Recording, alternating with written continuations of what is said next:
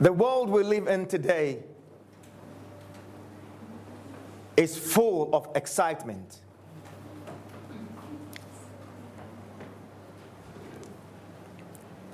All you need to do is to wake up and you notice that your, your life is a series of excitements. What I mean by excitement is this it's a series of activities that gets you busy. To be lazy takes a lot of effort. You know, to, to not respond to things, you have to be the grandmother of sloth.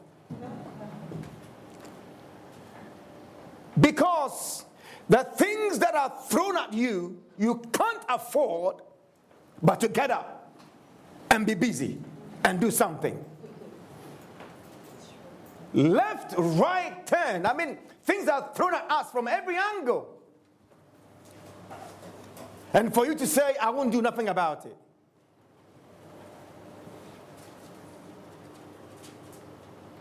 It will be okay.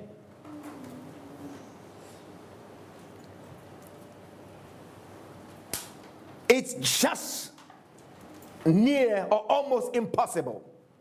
So we get up and we are busy with stuff.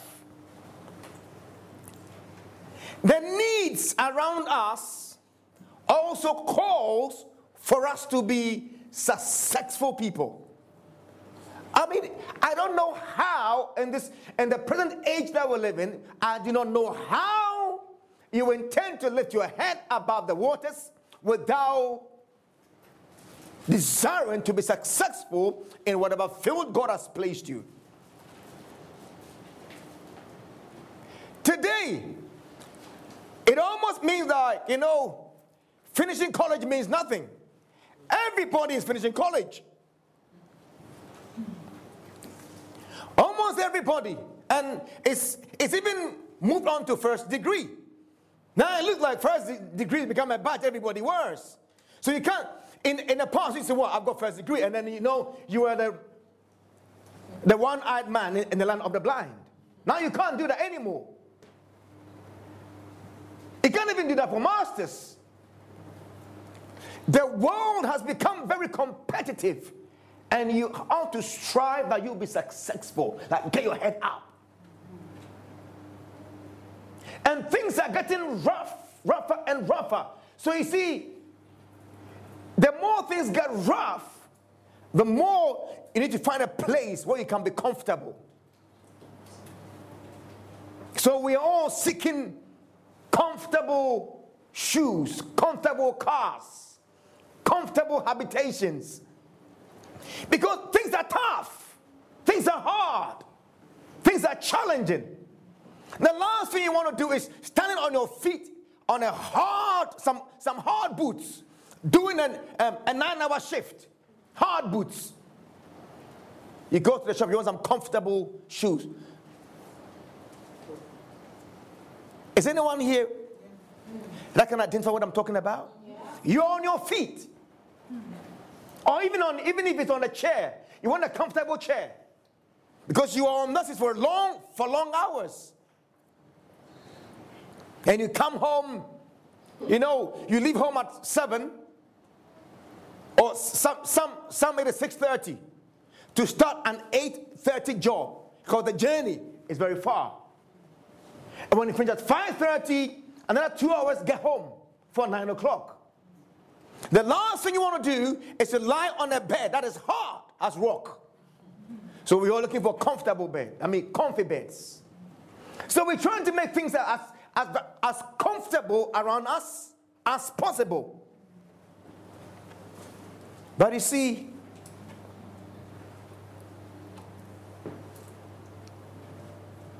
being busy, being successful, living having a comfortable life does not necessarily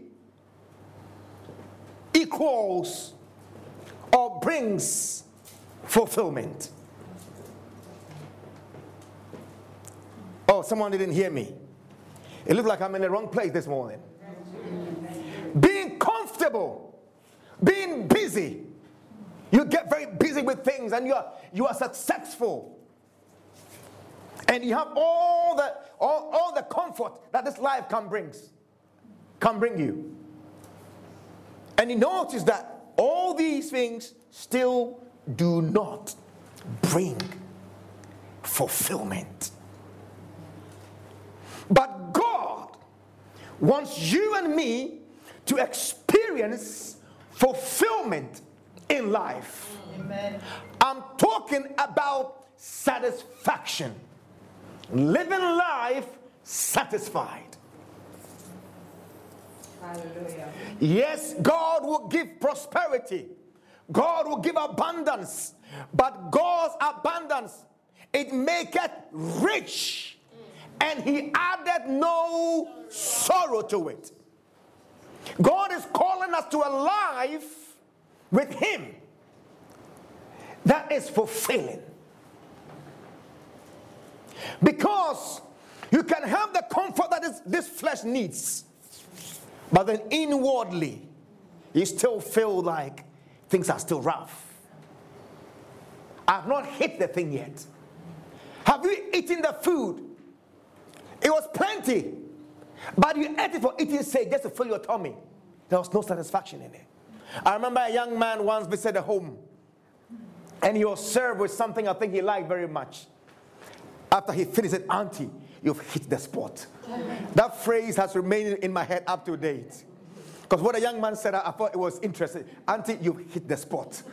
You know, the, the, the, the food hit the spot. I mean, it, it, it, ah, hallelujah, praise God. And God wants us to come to that place where we say, ah, fantastic, good life. Praise God. Hallelujah. You know, a lifestyle where you, you know, you are going up and down every week. You're going up and down. But you know within you that you all with all that you are doing, you are you are not really doing what you really want to do. And what you really will have, will have enjoyed. That's what I'm talking about. And God wants to bring us to that place where you know I am involved in what I really want to do and I've settled in life. Amen. I listened to a man years ago. I can't remember the man's name and I can't remember the video. I've been looking for that video for, for young people for, for some time now and I can't seem to place my hand on it.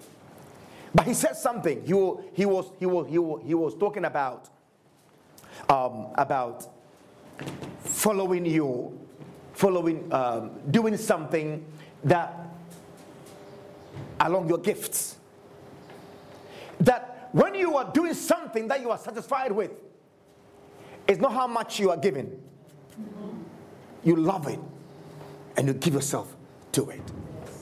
But sometimes you are being paid the highest mark on the thing, on the, on the job, but it's not fulfilling. You do it because you have to do it. But there are some things we do. You might not necessarily get paid for it, but you love it. And you spend hours doing it. And when they ask you, aren't you tired? No. I don't know what you're t- talking about. I interviewed a, ma- a man recently, and he said, he was a lecturer. He said, I don't know why they pay me for what I do. I love it. I love what I do. And I really wonder why they even pay me for what I do. That this, I love doing what I do. I love the subject and I teach it. Wow. Why they pay me, why they pay me, I don't even understand because I'm enjoying myself and they pay me for it. And for most people, and for, and, for, and for some people, the thing they do that they get paid for, just something they love. And you wonder how they get the energy. And then for some people, they're getting big for what they do, but they don't enjoy it, they don't love it. But God wants us to wants to bring us to a place where we enjoy Amen. the life He's given unto us. Amen. Hallelujah, someone. Praise God. Praise God. Praise God. God wants us to bring, God wants to bring us to, to, to that place. Praise be to God. You see, so God, so this morning, what we are saying is this God has a cure to a busy, successful, comfortable, but unfulfilling life. God has a cure to it. And the cure is diligent attention and obedience to His word. Hallelujah. Amen. Someone didn't hear me. I said, there is a cure. God has a cure to a busy, successful, comfortable, but unfulfilling life. And the cure is diligent attention and obedience to His word. Hallelujah. Hallelujah. Amen. Praise God. Hallelujah. This morning I'm speaking on the, on the subject God's cure for the busy person. Oh, sorry, God's, God, God's call to the busy person. God's call to the busy person. This call we see in Isaiah verse 55. Sorry, Isaiah 55. Isaiah 55. You see, diligent attention to God's word diligent attention and obedience to God's word will bring fulfillment, forgiveness, favor, influence, joy, peace, and restoration. Wow. It will. It will. Diligent, I, I, I'll repeat it. Diligent attention to God's word and obedience to the word of God will bring in fulfillment, forgiveness, favor, influence, joy, peace, and restoration. How do we get to this place? How do we get to this place where, where we become diligent in our attentiveness and obedience to God's word? How do we get to this place? God gives us His word in Isaiah. Isaiah 55. Isaiah 55. We will need to recognize a few things to get to this place where we give diligent attention and obedience to God's word. There are a few things that you and me we must recognize because God wants us to experience his fulfillment. Why do we say this? Look at Isaiah's message. He says, Ho, everyone that thirsted, verse 1, come ye to the waters, and he that had no money, come ye, buy and eat. Yea, come, buy wine, milk without money, and without price Wherefore do you spend money for that which is not bread, and your labor for that which satisfied not? Hearken diligently unto me, and ye shall, and, and eat ye that which is good, and let your soul delight itself in what? Fatness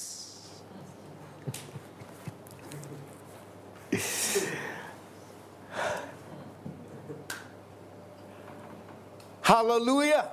Amen. You see, before we can experience what God has for us, we will need to recognize and acknowledge that, yes, God, what you are saying is true. Indeed, we are busy. Indeed, we are we are being successful on the job. I mean, I've I've had three promotions on my job. Isn't that success? I'm successful. I've been promoted three times in one year. Wonderful. I've been made a captain in my job. I've been made a team leader. I've been made the managers. I've been made the, the manager. I've been made whatever. And in my home, it's, it, it's very comfortable. Things are okay.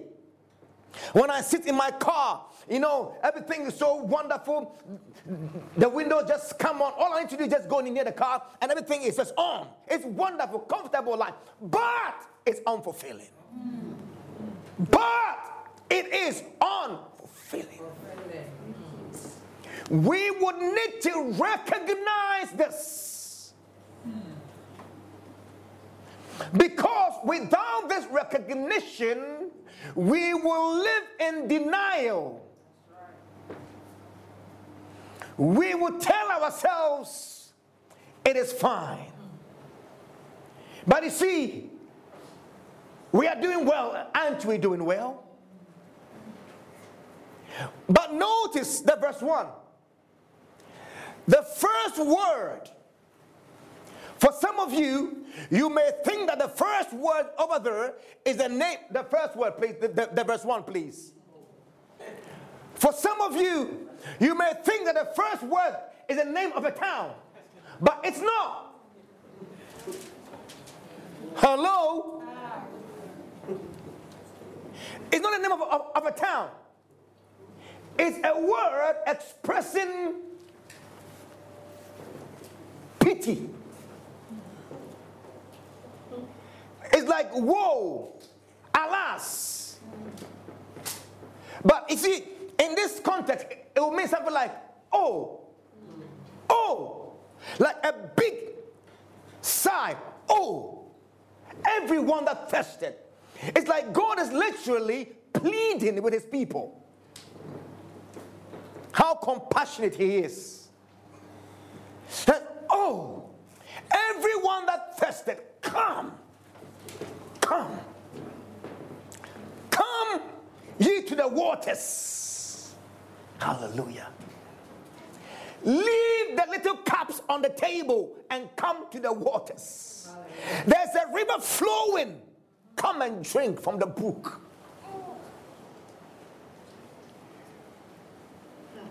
Maybe you're okay with, you know, little bottles of water in your fridge, but God is saying, Come! I've got a river for you to drink from. I've got a brook for you to drink from. I would I will satisfy you from there. Come and drink. And you see, come and buy without money. You have no money. I'm not charging you. Come and buy. Why? Because God's people were spending so much energy and resources just to be successful, just to get things which were not satisfying their souls. And God is saying, Come, what I'm offering you, come and buy. Come and buy means it's the thing is for sale. The thing has got a price on it, but I'm giving it to you without charge because someone has gone ahead and paid the price for you. So just come and drink, come and enjoy. Oftentimes, the things of God, because they are offered to us, because you are not told, you know, this morning, uh, um, you your long hair. Uh, this morning, you pay a hundred pounds.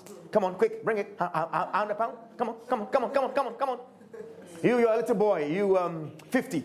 Come on, come on. because we do not come selling the word of God, oftentimes the word of God is taken for granted. Yeah. But if we came in here and at the door, you have four strong ashes, actually two, one there, one there, and then one at the, I think three, one at the back, making sure that you don't get in here without paying a hundred pounds before you, before you get in. people will be queuing. People will be queuing. So, are you sure? Yes, I am very, very sure. Because there are many things that are put on sale that people queue for that are not worth queuing for. Right. people, hey, let's go and get it.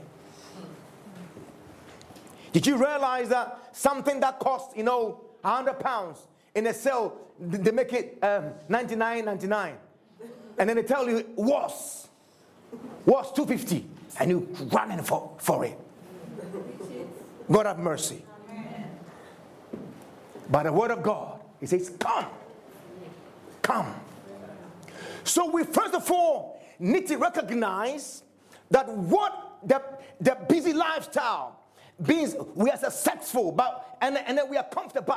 This thing, this thing that the world offers is not fulfilling us. It's not fulfilling us. Let me let you in on this. It might help us. Isaiah is prophesying to Judah, right? And Judah, the northern part of the northern kingdom, right? Judah, is in captivity in Babylon. These people have been in captivity for several. Northern kingdom Israel has been in captivity under Assyria and Judah, Babylon. And presently, Persia is also rising up. And the thinking is this if these Gentile nations who serve idols are powerful, able to conquer us for such a long time, and we, and we, and we serve them, then their gods might be mighty gods. Logic, isn't it? Logic. Then they, their, their gods might, might be mighty. So then, although we don't like them, there comes a natural attraction. Because they're ruling you. So you tend to now want to, you know, give your allegiance to those gods. Secondly, we've been told your captivity, you're not coming out now. Stay there, build houses, live. So the Jewish people who were called to be priests, and as priests, one of the things that they had with them was attention to detail because they were priests. They were, they were also, they also had, dog, they were, they were dogged in their devotion. That is, they were bullheaded.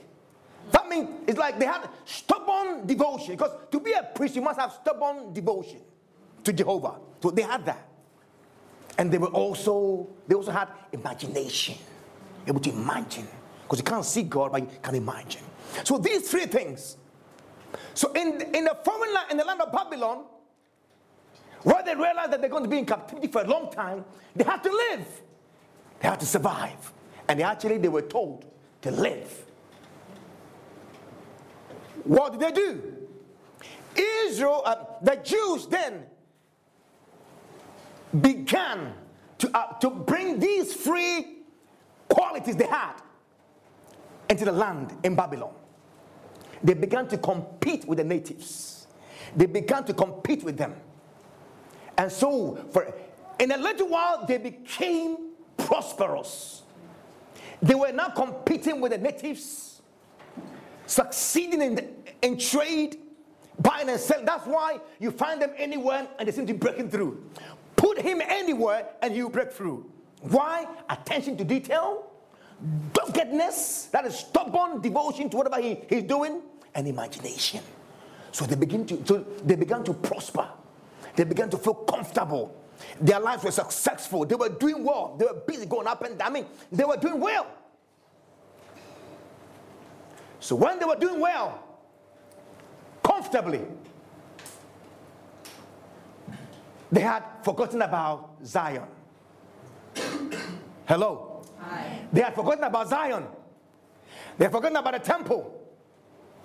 But here, God comes to them and God says to them, Tell me, tell me, the success you've had, the comfort you have now, your business, is it meeting your real need? Because at the end of the day, you are in exile.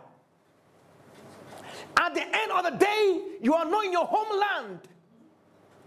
Is that what you really want? Is that all you want in life?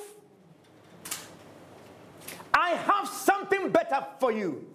Your deliverance is about time. Eh, it's about time. Your deliverance is almost near, and you need to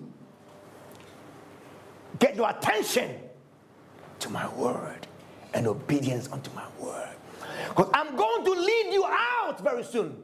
Don't get too comfortable because you, the comfort you are seeking is not really meeting your needs. I mean, you are in exile. What comfort can your captor give you? What can the one who has captured you give you that will make you so comfortable that you, for, that you forget your homeland?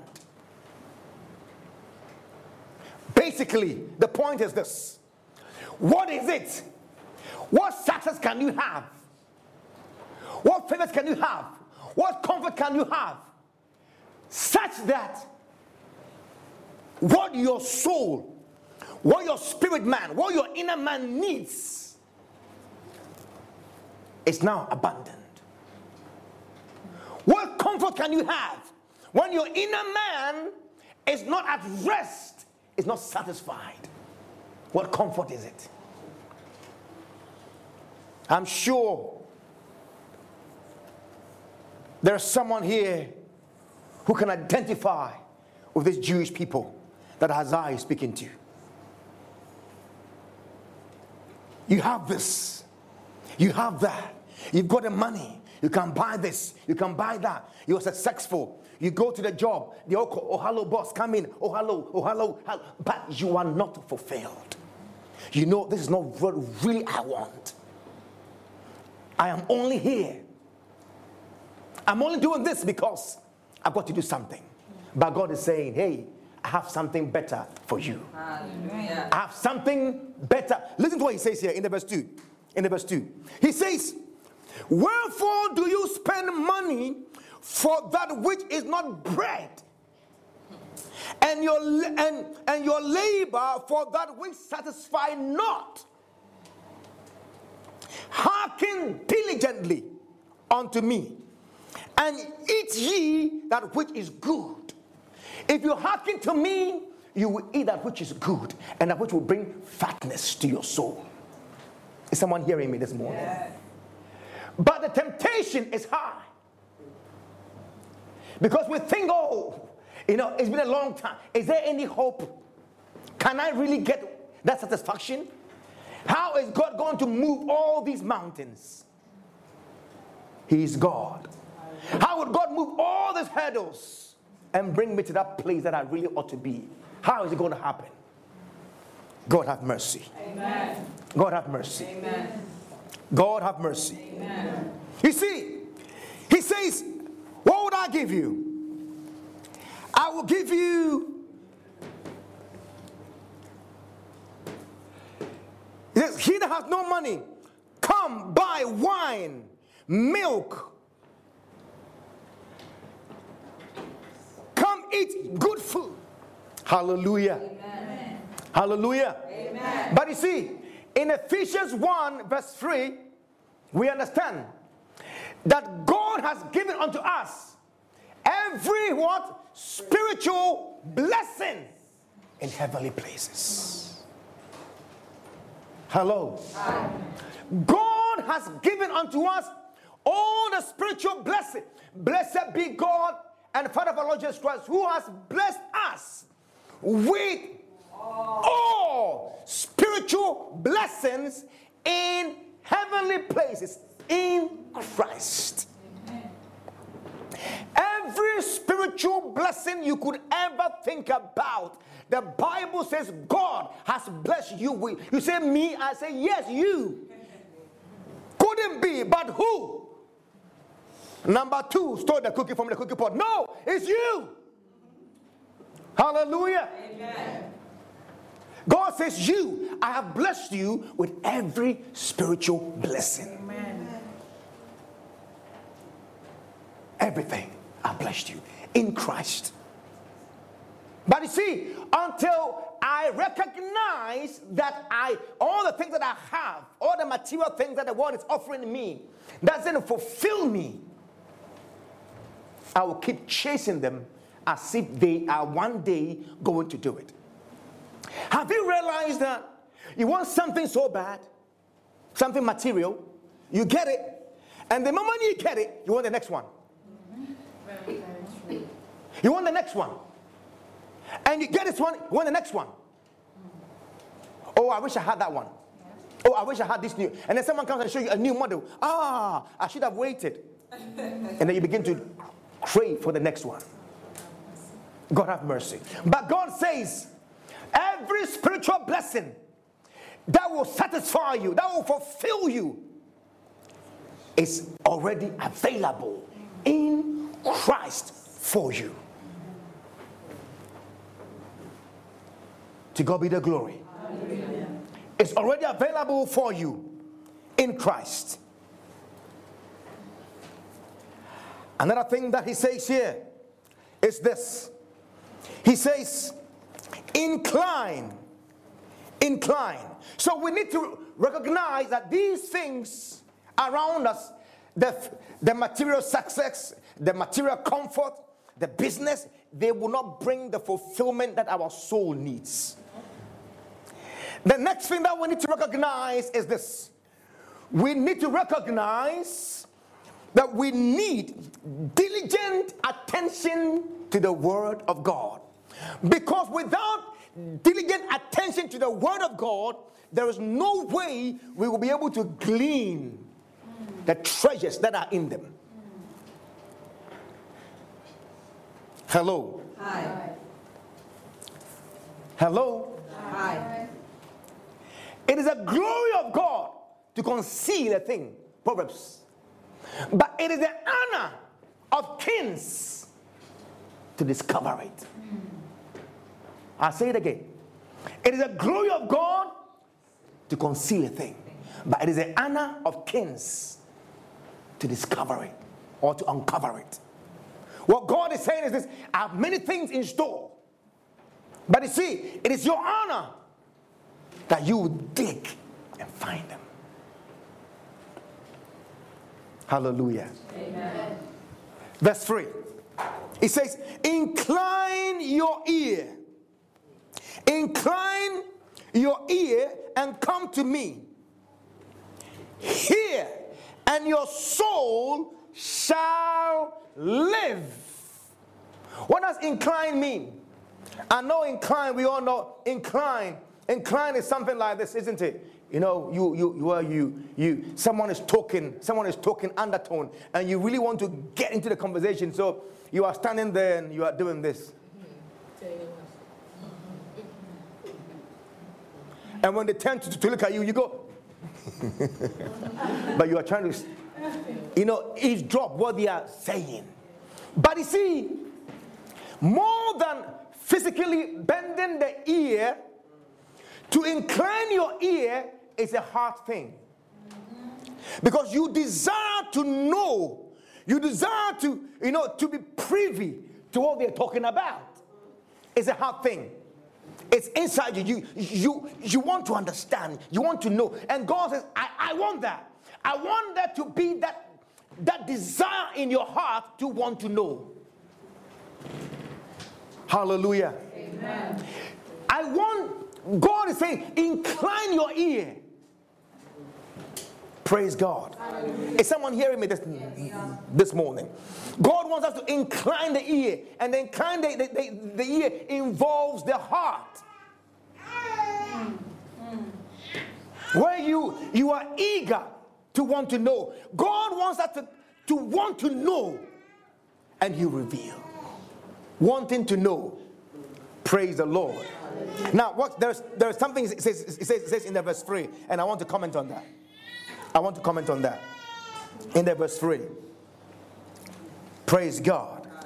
He says, Incline your ear, come unto me, hear, and your soul shall live. And I, hallelujah, Amen. your soul shall Oh, come on. Your soul shall live. What does it mean to live? What does it mean to, uh, to live? To live is not just to exist. I've always desired to make that this this different different differentiation. You can just exist. Existence is not what God is talking about. And many people are just existing. They are just there. But when you are alive, you are able to engage with your environment. Hallelujah. When you are alive, when something is, is alive here right now, that thing will be jumping about, responding to stimuli. That is, you are able to interact, engage your environment. And not just engage your environment. When you are living in God, you engage with your, with your environment victoriously and fruitfully. Hallelujah. Is someone here with me? Yes. To live is to engage with your environment victorious. That is, you win, you conquer, you, you, you, you overcome. And become fruitful. Hallelujah. Because why, why say I am alive but not fruitful? So, hear me, and your soul shall live. The things that overcome you within. I'm coming home. Those thoughts that bombard your mind, those ideas, concepts that trouble your mind. It says, as you hear me, your soul will live your soul will overcome those negative thoughts. Those thoughts that round you down. Those thoughts that tell you it's impossible. You can't make it. You are a failure. You are doomed. Why did you even come here? See your life. It's all messed up. You will never amount to anything. You, you have failed once. You will fail again. But you see, when you hear God, God will tell you, Hallelujah, I became poor so that you might become rich. I went down so I will lift you up. And when the enemy comes, you fall in, and that's you tell him. God says, when there's a, when there's a falling down, it means there is a rising up. Hallelujah. Amen. Praise God. Praise God. Because there are things that war against the soul of man that this success with physical things will not quench them. The comfort of your home, the comfort of your car, the comfort of your surroundings will not quench those thoughts that disturb your soul. They won't quench it. Is someone hearing me this morning? But God says, when you hear me, your soul shall live. Hallelujah. Your soul will live, will rise up and take charge because you've heard God. Hallelujah. Amen. Hallelujah. Amen. And then he says, he says, and I will make an everlasting covenant with you I will make an everlasting covenant, even the sure mercies of David. Come with me to Second Samuel. I would like to read something from Second Samuel, chapter 7, the 14th verse to 16. Second Samuel. Hallelujah. Praise the Lord. Second Samuel chapter 7, the verse 14. Listen to this. He says, Oh, sorry. I'm in first. Second Samuel chapter 7. Okay. I will I will be his father. This is God speaking to David. Or let me put it this way. This is God making a covenant promise to David. Right? So God tells David, I will be his father. That is, God was speaking to David concerning his son. I will be his father, and he shall be my son. If he commit iniquity, I will chasten him with the rod of men and with the stripes of the children of men. Verse 15. But my mercy shall not depart from him. As I took it from Saul, whom I put away before thee. Verse 16. And thine house and thy kingdom shall be established forever before thee. Thy throne shall be established forever. Amen. In that same second Samuel, chapter 23 and the fifth verse, David himself says something here. He comments on this covenant that God made with him. He comments on it. Although my house be not so with God, yet he has made with me an everlasting covenant, ordered in all things, and sure, for this is all my salvation. Hallelujah. See, so God made an everlasting covenant. You see, God made an everlasting covenant to show David mercy that all the wrongs that David ever did could not destroy this covenant God made with him. Is someone hearing me? Yeah. Oh, come on. It's, it's, a bit too weak.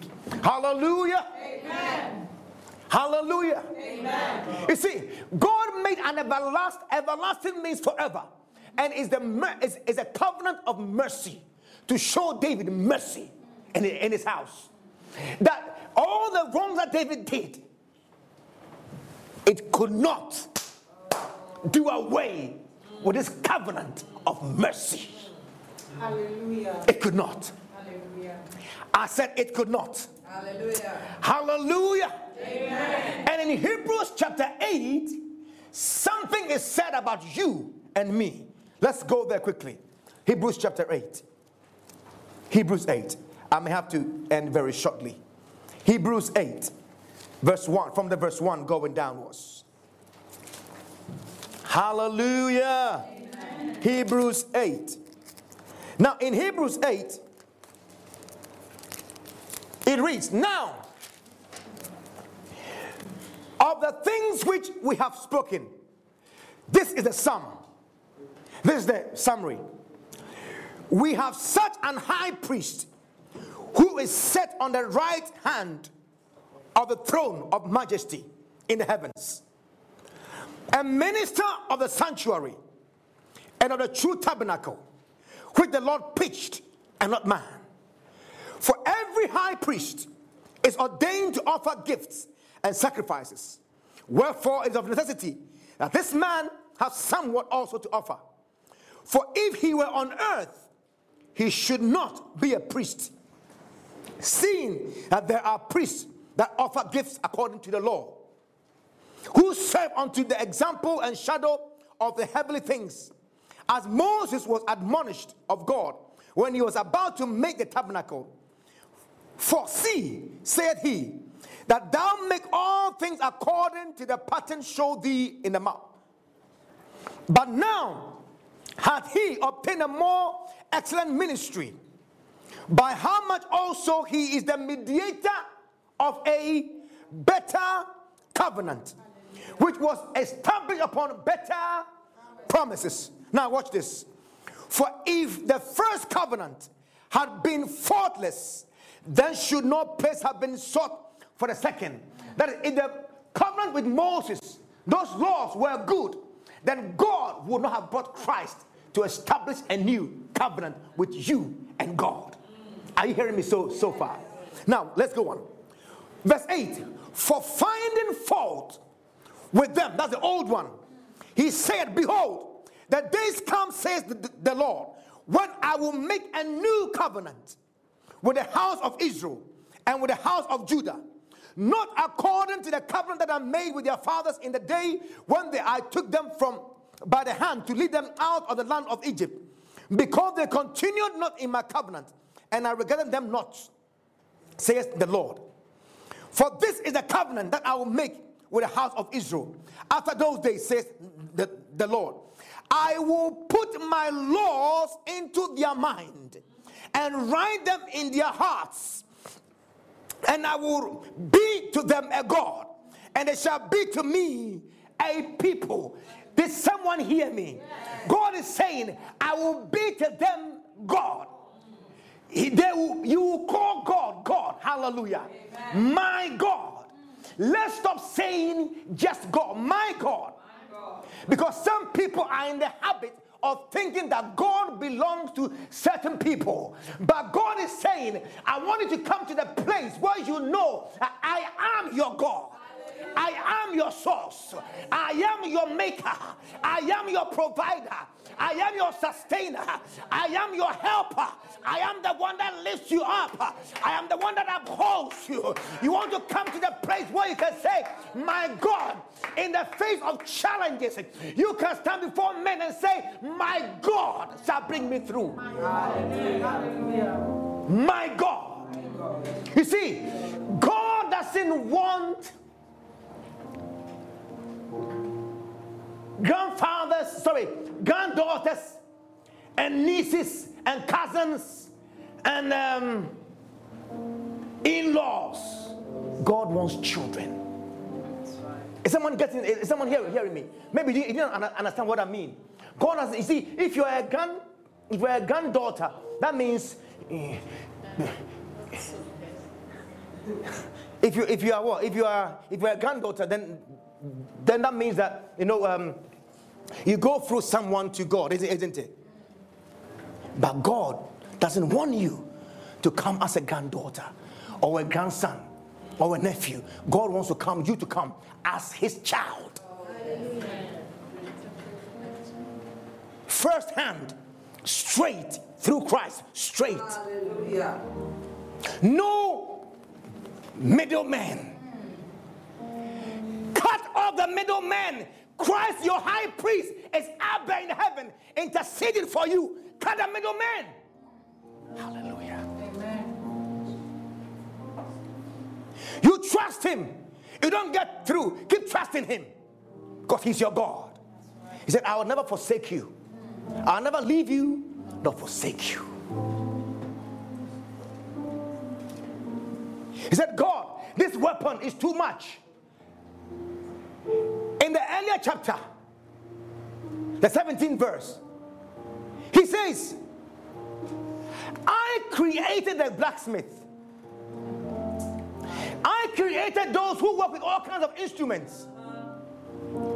I made the man that designed the, the, the, the gun, the machine gun, and all those weapons that you know. And I who made them. And they produce all these things.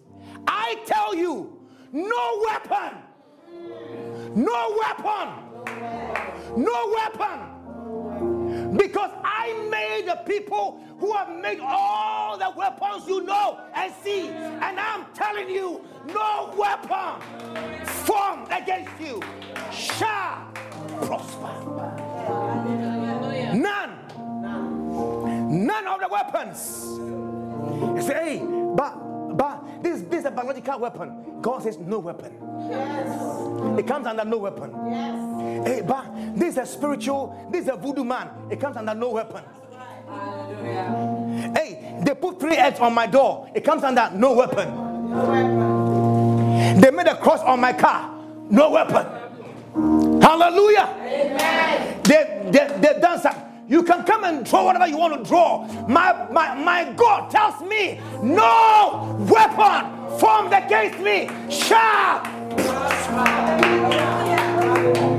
No weapon. Let me continue. Let me continue here. Let me continue. Oh, yes. Yes. Hebrews. Hebrews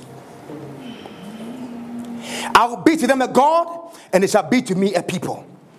And they shall not teach any man his neighbor, and every man his brother, saying, Know the Lord. For all shall know me, from the least to the greatest. This is God's promise because I will, I will reveal myself to people, to my people. And now, what the verse 12? For I will Come on, say with me, I will. I will. Oh, come on. Who is speaking here? God.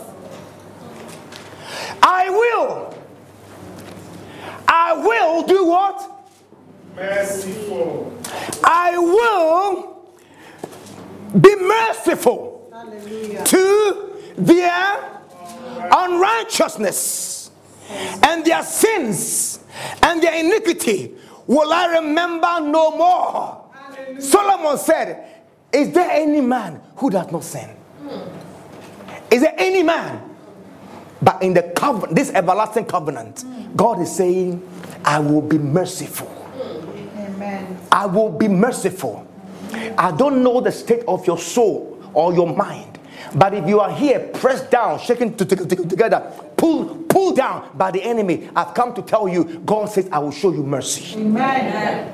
God says, I will show you mercy. Amen. He says, Your sins may be as scarlet red, but I will wash them and I'll make it white as snow.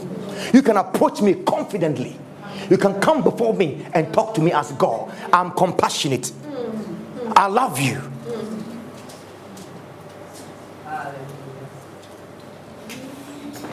God is not kidding us. God is not God is not playing games with us. Let's respond with serious with the same level of seriousness because God means business. When God says, I'll be merciful, and it's an everlasting covenant, let's not take it for temporal. It's everlasting. Where do you find yourself this morning? God is saying, Hey, my mercies towards you are everlasting. As far as the east is from the west, so have I separated your iniquities far from you. And I brought you closer unto myself, that you may have confidence to approach the living God. Hallelujah. Hallelujah. Hallelujah. Praise God. Praise God. You see, we are not only safe, we are not only safe in Christ, we are not only safe in Christ, He's also made abundant provision for us. Hallelujah. I cannot finish. I'll end here. Rise up on your feet. But I came to tell you there's a cure. Hallelujah. There's a cure. There's a cure to that successful, comfortable, unfulfilled life. There's a cure for it. It's attention to God's word and obedience unto the same word. Hallelujah. That we will come to the place where we give attention to God's word. This, this day, I want to challenge you. I want to challenge you. As God is serious with His word, I want to challenge you to go back and give attention to the scriptures. As you get into it, read it like God's own letter to you. Take it seriously. Read it as God's manual to you, as God's book to you. Digest it, understand it. Take a pen, take a notebook, read it, underline things. It's your Bible. I'm sorry if you are used to tablets, you can't, you can't underline. But get a bona fide one like this one, underline it. Make notes. What God says to you, write it down. Say, This is God's promise to me. This is God's word to, to me. And keep it. And in your prayers, you say, God, you said you would do this. You said you would do this. Maybe this morning you find yourself, you are but your mind is being butchered by the enemy, left and right, with all kinds of accusations. This morning, you want to remind the enemy and say, Hey, he said, an everlasting covenant of mercy. That he will show me mercy. That he will show me mercy. You see, God wants you to become confident, bold. The only thing that keeps Christians weak and flabby and, you know, like milk toast is when he bombards our minds with sin and tells us we are no good. You, you are rubbish. You, you, when Christians are talking, don't even talk. You are none of them. And then sometimes you get pe- people also helping you. You, last week, he did this, he did this. Say, under the blood. Hallelujah. His mercy is everlasting. Hallelujah. Say that sh- I will not remove this. I will give unto you the sure mercies of David, which is pardon for wrong. Pardon for wrong. So you can stand before me so you can stand before me confident. And when God pardons you and you stand before Him, stand and maintain it and enjoy it. Hallelujah. Enjoy that. Because if you keep going up and down, up and down, you will destroy your own conscience. Your own conscience will become something else, and you will doubt your own self. But if God, but you see, I still can't, go- after all that I have said, I still can't go against the truth. He said, it's everlasting. So wherever you find yourself this morning, sorry, this morning, lift your voice unto Him and say, Father, I thank you. Oh, thank you. Oh, mighty warrior, great. He's great in battle. He will fight the battle in the soul. The battle in the soul, warring you down, condemning you, butchering your mind, destroying your mind, tearing your mind apart, telling you you are no good. battle, Jehovah. You want to rise up and say, Father, thank you. Your name. Oh, begin to thank God. Begin to thank God. Begin to thank God. Mighty warrior. I thank you, God, for Jesus. Great Oh, lift your voice. Lift your voice, somebody. Jehovah. Lift your voice, somebody. And say, Lord, I thank you for Jesus. I thank you for his